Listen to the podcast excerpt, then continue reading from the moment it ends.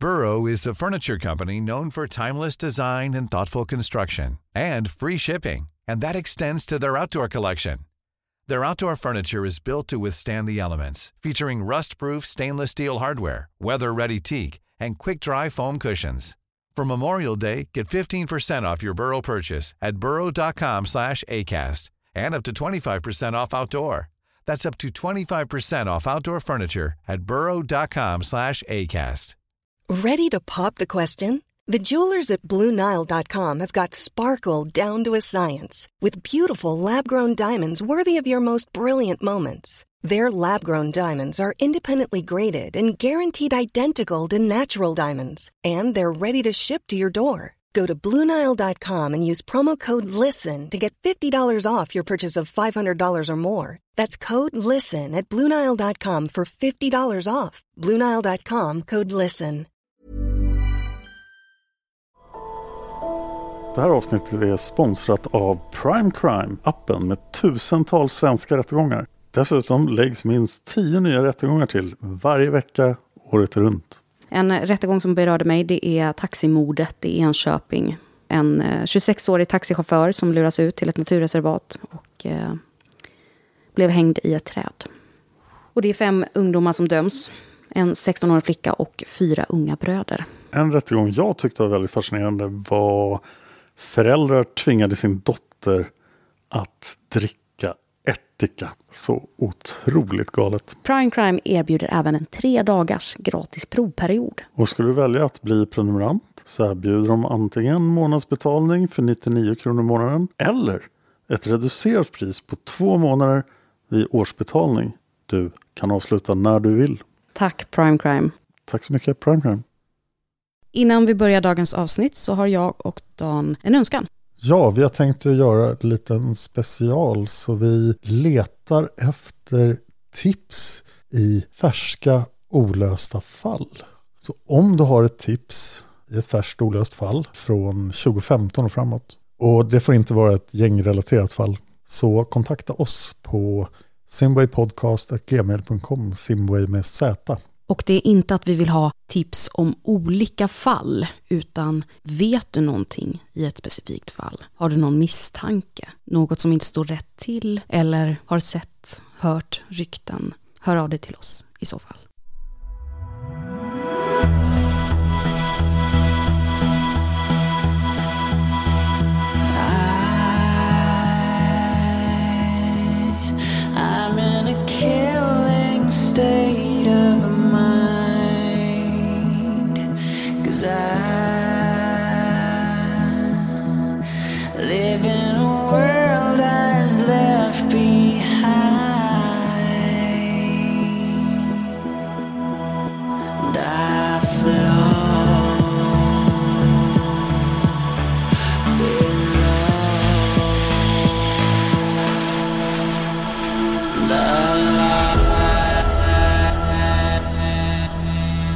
Du lyssnar på Mördarpodden. En podcast av Dan Hörning och Josefin Måhlén. Intro och bakgrundsmusik görs av Erik Segerstedt. Välkommen till Mördarpodden och som titeln avslöjar ett svenskt fall.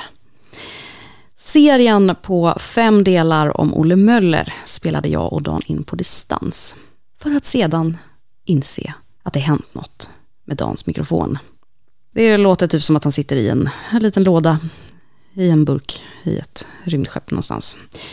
Nej, nu överdriver jag jättemycket. Man hör tydligt vad han säger och eh, det är inte så farligt. Men vi vill ge er en så bra ljudupplevelse som möjligt så att vi valde att inte publicera dessa avsnitt. Så på grund av eh, tidsbrist så kommer jag att köra serien själv.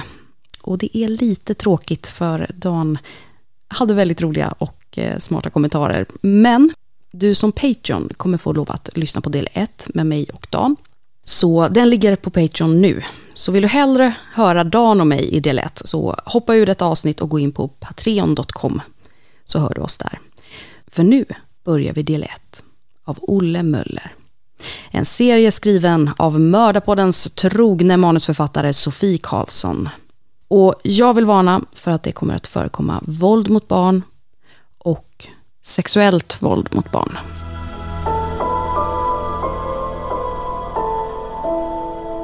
För första gången i den här poddens historia är jag osäker på var i världen vår mordhistoria börjar. Huvudpersonen i den här historien påstår nämligen själv att han är född i staden Iron Mountain i den amerikanska delstaten Michigan. Men enligt den svenska folkbokföringen föddes personen i det lilla kustsamhället Påskallavik utanför Oskarshamn den 20 april 1906. Huvudpersonen är känd för att hitta på historier för att göra sig själv mer intressant. Exempelvis så hävdar han bestämt att hans pappa är en hövding i den amerikanska ursprungsbefolkningen. Och det stämmer förmodligen inte. Däremot så vet vi att eh, huvudpersonens pappa befinner sig i Michigan när sonen föds. Men det är lite oklart då var exakt vi befinner oss när den här historien tar sin början. Den 20 april 1906. Dagen då vår huvudperson, Olle Möller, föds.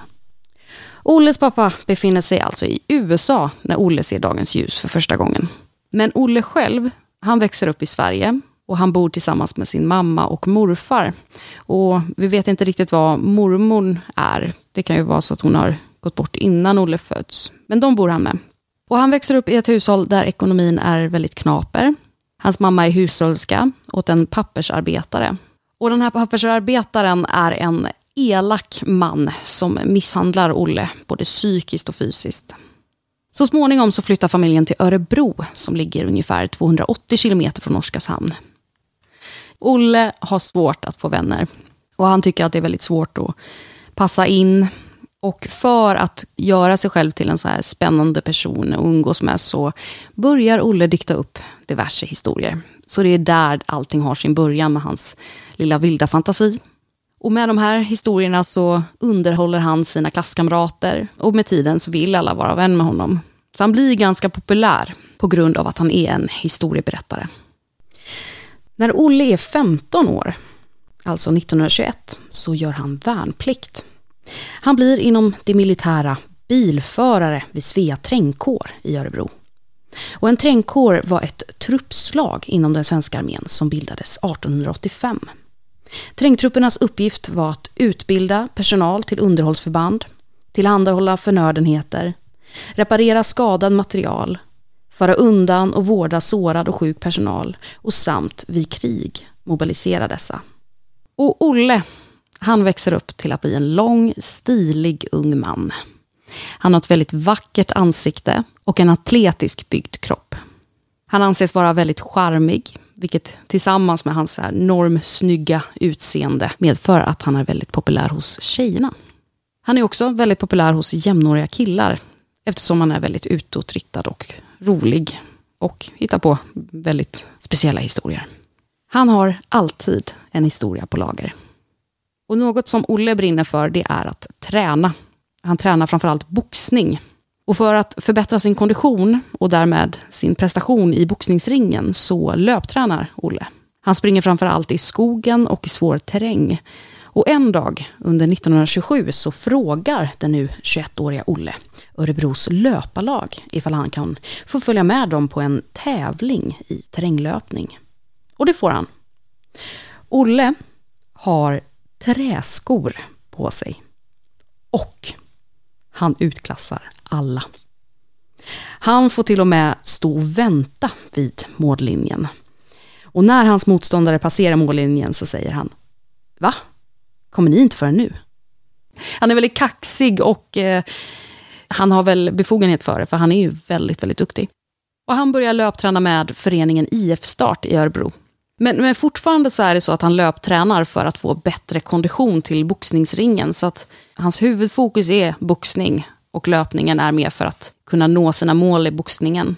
Men så småningom så får en annan förening upp ögonen för Olle. Det är föreningen IF Linnea i Stockholm. Och de erbjuder sina idrottare både boxning och löpning. Det är perfekt, tycker Olle, när de erbjuder honom en plats i deras löparlag.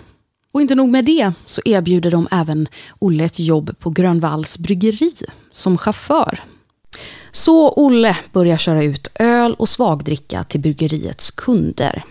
Och svagdricka det är en jäst maltdryck med låg alkoholhalt omkring 2% Vilket låter lite för högt för att vara en läsk och för tråkigt för att vara alkohol.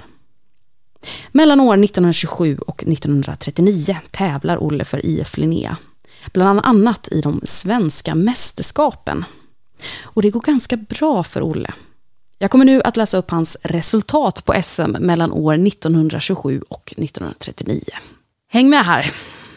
Det är ingen dålig löpare vi har att göra med. 1927.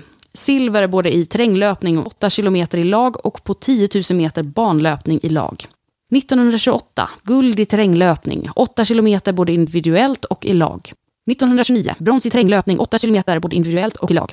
1930. Brons i terränglöpning 8 km individuellt, silver i terränglöpning 8 km i lag och guld i 10 000 meter banlöpning i lag. 1931. Silver individuellt i terränglöpning 8 km. 1932. Ingen pallplats, alternativt deltar Olle inte på SM. 1933. Silver på 10 000 meter banlöpning och silver i terränglöpning 8 km i lag. 1934. Guld i terränglöpning, 8 km individuellt och silver i terränglöpning 8 km i lag. 1935. Guld i terränglöpning, 8 km i lag. 1936. Brons i terränglöpning, 8 km individuellt och guld i terränglöpning 8 km i lag. 1937. Brons i terränglöpning, 8 km individuellt och guld i terränglöpning och 8 km i lag. 1938. Silver i 10 000 meter banlöpning i lag och guld i terränglöpning 8 km i lag. 1939. Guld i 10 000 meter löpning i lag och guld i terränglöpning 8 km i lag. Sammanlagt kammar Olle Möller hem 25 SM-medaljer mellan 1927 och 1939. Alltså under 12 år. Totalt löper Olle hem 11 guld, 8 silver och 6 bronsmedaljer. Och under dessa år så verkar det som att Olle har eh, lagt boxningshandskarna på hyllan för det är bara löpning som han fokuserar på. Och under den här tiden så döms Olle för brottet utelöpande av hund fyra gånger. Och när jag frågade Dan vad han trodde att utelöpande av hund var så svarade han precis samma som jag första gången tänkte när jag hörde det. Att man har varit ute och eh, sprungit med sin hund okopplad. Men det är det inte. Utelöpande av hund betyder att Olle inte betalat sin hundskatt. För Sverige hade nämligen en hundskatt mellan år 1923 och 1996. Och det är ju precis som det låter, det är en skatt som hundägare betalade till staten för att de ägde en hund. Och konceptet hundskatt kan vara bra att lägga på minnet. För det är något som jag kommer att återkomma till i den här historien. Under åren som gått så har Olle också hunnit både gifta sig men också skilja sig. Och vi vet inte vad hans exfru heter. Men vi vet att år 1939 är Olle 33 år och hans löparkarriär börjar lida mot sitt slut. För i början av hösten 1939 så bryter andra världskriget ut. Livsmedelsransoneringar införs i Sverige direkt efter krigsutbrottet och varje person tilldelas ransoneringskort. Och syftet med det här ransoneringskortet är att alla ska få tillräckligt med mat för att överleva. Eftersom importen nästan upphör helt på grund av kriget och självförsörjningen blir svår efter en kall vinter och torr sommar är varor som socker, kaffe, mjöl, risgryn och salt väldigt svåra att få tag i. Kostexperter rekommenderar den svenska befolkningen att inte diska ur sina grytor utan att nyttja alla rester. De uppmanar även att äta inhemska bär och rotfrukter som potatis. Och samtidigt som eh, dessa allt hårdare levnadsvillkor börjar gälla för den svenska befolkningen får Olle sparken från Grönvalls bryggeri. Och han får inte sparken för att eh, det har blivit knapert med varor och att eh, försäljningen inte går bra. Nej, han får sparken för olämpligt beteende. Olle har bland annat slagit sina kunders hushållerskor på rumpan och flörtat med deras fruar. Men Olle hänger inte läpp för detta utan han startar ett café tillsammans med sin flickvän i Solna. Och ett café utan kaffe och eh, där bullarna är bakade utan mjöl, det är inget café som går bra. Men Olle har lyssnat på kostexperterna som har uppmanat svenska folket att äta potatis. Så han investerar i en mörk skåpbil av märket Ford och blir istället potatishandlare. Han kör runt i Stockholm och framförallt då i de norra delarna av huvudstaden och säljer potatis. Potatisen, den förvarar Olle i jutessäckar. Och jute är ett eh, naturmaterial som är ekologiskt nedbrytbart. På den här tiden så användes jute mycket inom lantbruk och än idag så är jutesäckar vanliga, till exempelvis för spannmål och fröer, men även för export av potatis. Och med i Olles skåpbil är alltid Olles chefer, Keyyo med. Och den här potatisverksamheten, den blir lönsam för Olle. Planning for your next trip? Elevate your travel style with Quince. Quince has all the jet setting essentials you'll want for your next getaway, like European linen, premium luggage options, buttery soft Italian leather bags, and so much more. And it's all priced at 50 to 80% less than similar brands. Plus, Quince only works with factories that use safe and ethical manufacturing practices. Pack your bags with high-quality essentials you'll be wearing for vacations to come with Quince. Go to quince.com slash trip for free shipping and 365-day returns. If you thought the only way to get a more defined jawline with natural looking results was through surgery, think again. Juvederm Volux XC is a non surgical injectable gel filler that improves moderate to severe loss of jawline definition and can help you achieve natural looking results with little downtime. Even better, this improved definition lasts up to one year with optimal treatment. No maintenance required. Improve jawline definition for a smooth, sculpted look with Juvederm Volux XC. For important safety information and to find a licensed specialist, visit juvederm.com. That's J U V E D E R M.com. Not for people with severe allergic reactions, allergies to lidocaine, or the proteins used in Juvederm. Common side effects include injection site redness, swelling, pain, tenderness, firmness, lumps, bumps, bruising, discoloration, or itching. There's a risk of unintentional injection into a blood vessel, which can cause vision abnormalities, blindness, stroke, temporary scabs, or scarring. Talk to a licensed specialist to find out if it's right for you. I'm Sandra, and I'm just the professional your small business was looking for. But you didn't hire me because you didn't use LinkedIn jobs. LinkedIn has professionals you can't find anywhere else, including those who aren't actively looking for a new job but might be open to the perfect role, like me. In a given month, over 70% of LinkedIn users don't visit other leading job sites. So if you're not looking on LinkedIn, you'll miss out on great candidates like Sandra. Start hiring professionals like a professional. Post your free job on linkedin.com slash people today. Men nu ska vi lämna Olle för en stund och vi ska lära känna en liten flicka som heter Gerd Sylvia Margareta Johansson. Hennes tilltalsnamn är Gerd och hon föddes den 27 januari 1929. Och 1939 så är Gerd 10 år. Hon bor på Birkagatan 23 i Stockholm tillsammans med sin pappa Helge, mamma Vivian och en lillebror som Sofia inte har lyckats hitta namnet på. Pappa Helge är målare och mamma Vivian är hemmafru. Och Gerd har inte haft ett lätt liv. Hon var bara några år gammal när en läkare upptäckte att hon hade ett hjärtfel. Några år senare så drabbades Gerd av tuberkulos. Och på grund av sin tuberkulos får Gerd spendera en tid på ett sanatorium. Det är alltså en typ av sjukhus där man främst isolerade och behandlade patienter med tuberkulos. Men lyckligtvis så blir Gerd så småningom helt frisk. Och nu är det alltså fredagen den 1 december 1939. Gerd har sina skolböcker i en påse. Hon är på väg hem från skolan som ligger på Karlabergsvägen, bara en kilometer från Birkagatan där hon bor. Solen går ner tidigt den här eftermiddagen och när Gerd kommer hem från skolan är himlen redan kolsvart. Mamma Vivian hör sin dotter komma in genom ytterdörren, så hon ropar åt Gerd att inte smälla så hårt i dörren. Gerd går in i köket där hennes mamma befinner sig. Vivian ger sin dotter en kopp varm choklad. Medan Gerd försiktigt dricker av den varma drycken berättar hon för Vivian om sin skoldag. Gerd har på sig en gul blus med kort ärm, stickad brun yllekjol, mörkbeiga yllestrumpor och vita sockor på sig. Vivian lyssnar samtidigt som hon skalar potatis och rensar fisk som familjen Johansson ska äta till middag. Vivian säger till Gerd att de ska äta om en timme, när pappa har kommit hem. Gerd tycker att en timme är väldigt lång tid. Så där lång tid som man kunde tycka när man var barn. Hon tjatar på sin mamma om att få gå ut och leka en stund. Vivian är till slut efter och eh, Gerd får gå ut och leka en liten, liten stund. Så Gerd tar på sig sin mörkblå ullkappa, som egentligen är lite för liten för henne. En vit mössa, blå tumvantar och ett par nya svarta gummistövlar. Hon försvinner ut genom ytterdörren och klockan är då 16.30. Och väl ute så springer Gerd på två av sina klasskompisar som heter Rune och Karl-Erik. De tre gör sällskap och går in i en färgbutik som ligger lite längre ner på Birkagatan.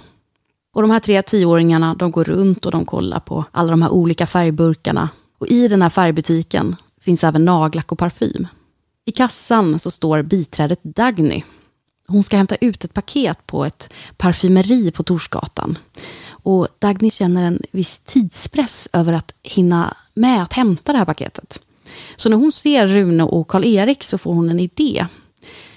Dagny känner nämligen igen pojkarna, för de är ofta inne i den här färgbutiken tillsammans med sina föräldrar. Och hon vet att de bor på Torsgatan. Så hon frågar Rune och Karl-Erik ifall de kan hämta ut paketet åt henne. Och som tack så ska de få 10 öre. Och det här tycker ju Rune och Karl-Erik är en riktigt bra deal, så de tackar glatt ja till erbjudandet. Så de tar med sig Gerd och går mot parfymeriet på Torsgatan. Rune och Karl-Erik ökar på takten på sina steg. Och Gerd, som fortfarande har en något ansträngd kondition sedan sin sjukdomstid, hinner inte riktigt med. Så hon halkar efter och tappar bort sina klasskamrater. En för Gerd okänd man kommer fram till henne. Mannen har på sig en eh, mörk trenchcoat och bär hatt. Han räcker över en liten peng och nickar mot Evis tebrödsbageri. Gerd tittar på pengen och sedan på mannen. Hon tar emot pengen och går in på Evis tebrödsbageri. Hon kikar i bageriets monter och så ber hon kassörskan om att få köpa en gräddbakelse. Men tyvärr, meddelar kassörskan, är gräddbakelserna slut. Och till Gerds besvikelse så säger hon tack och lämnar bageriet tomhänt. När klockan närmar sig 17.30 börjar Gerds mamma Vivian bli irriterad. Gerd har inte kommit hem. Och vi vet inte exakt vilken tid som Vivian hade sagt till sin dotter att vara hemma. Men det var innan 17.30. Och maten står på bordet och familjen ska snart äta middag.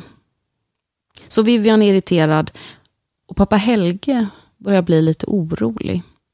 För han tycker inte alls att det är likt Gerd att vara sen till middagen. Det verkar som att hela kvällen och natten går innan Gerds föräldrar kontaktar polisen och anmäler henne försvunnen. Gerd anmäls alltså försvunnen lördagen den 2 december 1939. Samma dag, alltså lördagen den 2 december, går en efterlysning av Gerd ut på radion. Så här lyder efterlysningen. Citat. Skolflickan Gerd Sylvia Margareta Johansson, född den 27 januari 1929 från Birkagatan 23 i Stockholm, har varit försvunnen sedan fredagen den 1 december 1939 sedan 17-tiden. Hon beskrivs vara lång för sin ålder, ha ett litet, smalt, ovalt ansikte med gropar i kinderna, cendréfärgat, kortklippt hår, grågröna, skiftande ögon, liten näsa, ordinär mun och saknar hörntänder i överkäken. Hon var vid försvinnandet iklädd gul blus med kort arm och stickad brun yllekjol. Mörkbeiga yllestrumpor, vita sockar, nya svarta gummistövlar, sliten urvuxen mörkblå vinterkappa med en liten svart skinnkant, vit mössa och troligen blå tumvantar. Alla kläder vore märkta GJ. Meddelande om den försvunne som kan misstänkas ha blivit utsatt för brottslig gärning torde lämnas till kriminalpolisen i Stockholm eller till närmaste polisstation. Slutcitat. Det går en vecka. Både polisen och Gerds anhöriga letar efter henne. Så här säger pappa Helge till Dagens Nyheter. Jag har varit ute hela natten och dagen och strövat gata upp och gata ner, men tyvärr utan resultat. Flickan har aldrig förr varit hemifrån utan att vi vetat var hon funnits. Gerd är en snäll och duktig tös och jag kan inte begripa hur det hela har gått till. Det blir fredagen den 8 december 1939. Ingen har lyckats hitta tioåriga Gerd Johansson. Tre åttaåriga pojkar är ute vid Lötsjön i Sundbyberg. Det är omkring sju kilometer från Gerds hem på Birkagatan 23. En av de här pojkarna heter Billy och han är våghalsig. För han går nämligen ut på isen på Lötsjön Isen är dock inte tillräckligt stark. Så Billy går igenom isen. Det här resulterar i att han får iskallt vatten upp till midjan och han lyckas till slut vada sig in till strandkanten igen. Han klarar sig fint, men han är inte så himla sugen på att leka mer, utan nu vill han hem. Så han börjar gå hemåt. Och han känner den här vägen väldigt väl. Så han reagerar på att det ligger något i en grop där han brukar gömma sig när han och hans kompisar leker kurragömma. Han tycker att det ser ut som en hög med kläder. Så han går närmare och närmare och när han kommer fram ryggar han tillbaka. Det är inte en hög med kläder. Det är en jättestor docka. Och Billy tycker att dockans armar ligger i konstiga vinklar och att hennes ögon stirrar.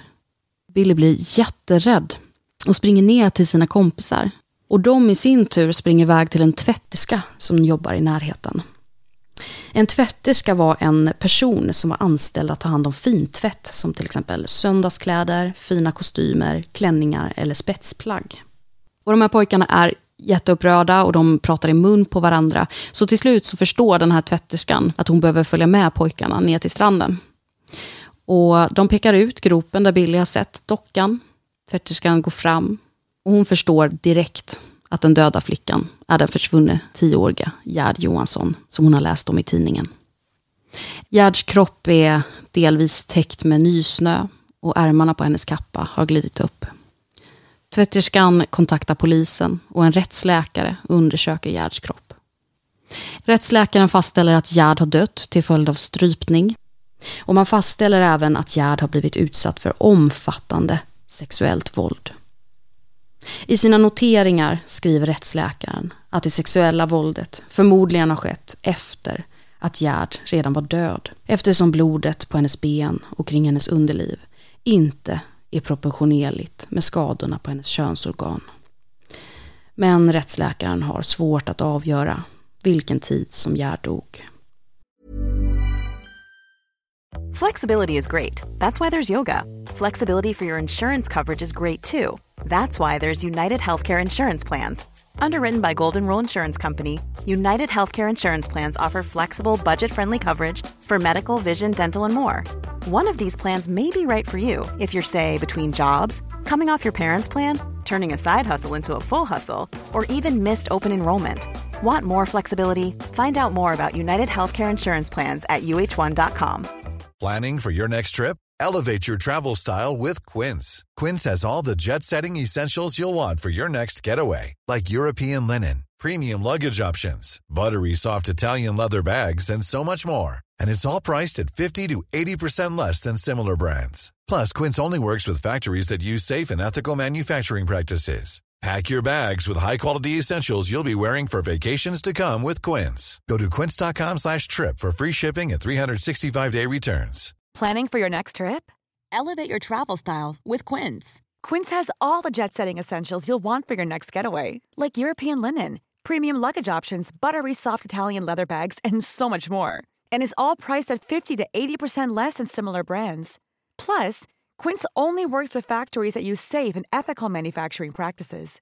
Pack your bags with high-quality essentials you'll be wearing for vacations to come with Quince. Go to quince.com/pack for free shipping and 365-day returns.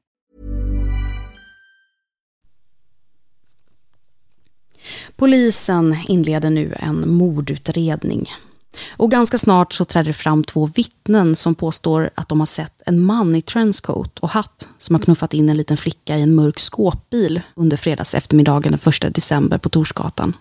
Dessa vittnen heter Hilding Andersson och Maria Sjögren och de känner inte varandra. Och varför Hilding och Maria inte har trätt fram tidigare, när Gerd bara var anmäld försvunnen, är för att de tidigare inte har kopplat ihop händelsen med Gerd. I samband med att Hilding och eh, Maria förhörs, förhörs även två damer vid namn Elisabeth Björk och Thea Sparrendal. Och det verkar som att de här damerna har befunnit sig på Torsgatan vid Gerds försvinnande och därför är intressanta personer för polisen att förhöra. Elisabeth och Thea har vid sina första förhör inte så mycket att säga, men de kommer att återkomma lite längre fram i den här berättelsen. Bevismaterialet som polisen samlar in på fyndplatsen och på Gerds kropp hamnar hos Statens kriminaltekniska anstalt, alltså SKA, som har bildats nu under 1939. Och chefen på SKA är ingen mindre än Harry Söderman, även kallad Revolver-Harry. Och nu kanske det klingar till i era huvuden, för Revolver-Harry är ju Leif GW Perssons stora idol. Och jag kommer nu att göra en kort avstickare från vår historia för att berätta lite mer om Revolver-Harry. Eftersom han är en väldigt viktig person för svensk kriminalhistoria. Revolver-Harry föddes den 24 augusti 1902 i Stockholm. 1939 så är Revolver-Harry alltså bara 37 år när han blir chef över det nybildade SKA. Revolver-Harry har alltid gillat äventyr. I början av 1920-talet så cyklade han från Sverige till Turkiet och sedan vidare genom Mellanöstern till bland annat Syrien och Irak. Under den här cykelturen som varade i nästan två år så skickade han hem resereportage till svenska tidningar. Under 1920-talet så utbildade Revolver-Harry sig också till kemist i Malmö och Altenburg i Tyskland. 1924 så tog han civilingenjörsexamen och 1926 så tog han chansen att studera kriminalteknik för den framstående franske kriminalteknikern Edmond Lockard vid Lyons University. Två år senare, 1928, så tog han doktorexamen med en avhandling i ballistik där han beskrev metoden för att kunna identifiera vilket vapen en kula avfyrats från. Och det är på grund av sina exceptionella vapenkunskaper som Harry har fått smeknamnet Revolver-Harry. Ytterligare två år senare, 1930, så blev Revolver-Harry docent i kriminalteknik vid Stockholms universitet. Han reste mycket till USA för att uppdatera sin kunskap om kriminalteknik. Och det ledde till att han år 1934 blev chef för New Yorks polislaboratorium. Revolver-Harry var redaktör för Nordisk kriminalteknisk tidskrift från 1931 och generalsekreterare i Internationella akademin för kriminalvetenskaper från 1938. Och som jag nämnt tidigare så var det ju då krigstider 1939 och 1940 när vår historia utspelar sig. Så samtidigt som Revolver-Harry är chef för SKA har han även i uppdrag att i hemlighet sätta ihop en norsk polisstyrka baserad på norrmän som flytt till Sverige på grund av den tyska ockupationen av Norge. I Norge så räknas han än idag som en motståndshjälte och polistruppernas veteranförening reser årligen till Turinge kyrka i Nykvarn för att lägga en krans på hans grav. Men nu hörni, nu lämnar vi Revolver-Harry och vi lämnar även Olle Möller för den här gången. Men vi kommer att träffa dem båda i nästa avsnitt. Tack till Sofie Karlsson för första delen i Olle Möller-serien. Och vi kommer att lämnas med många frågor, för det här är ett väldigt komplext fall. Och det här ni har hört nu, det är bara början. Vi ses i nästa avsnitt.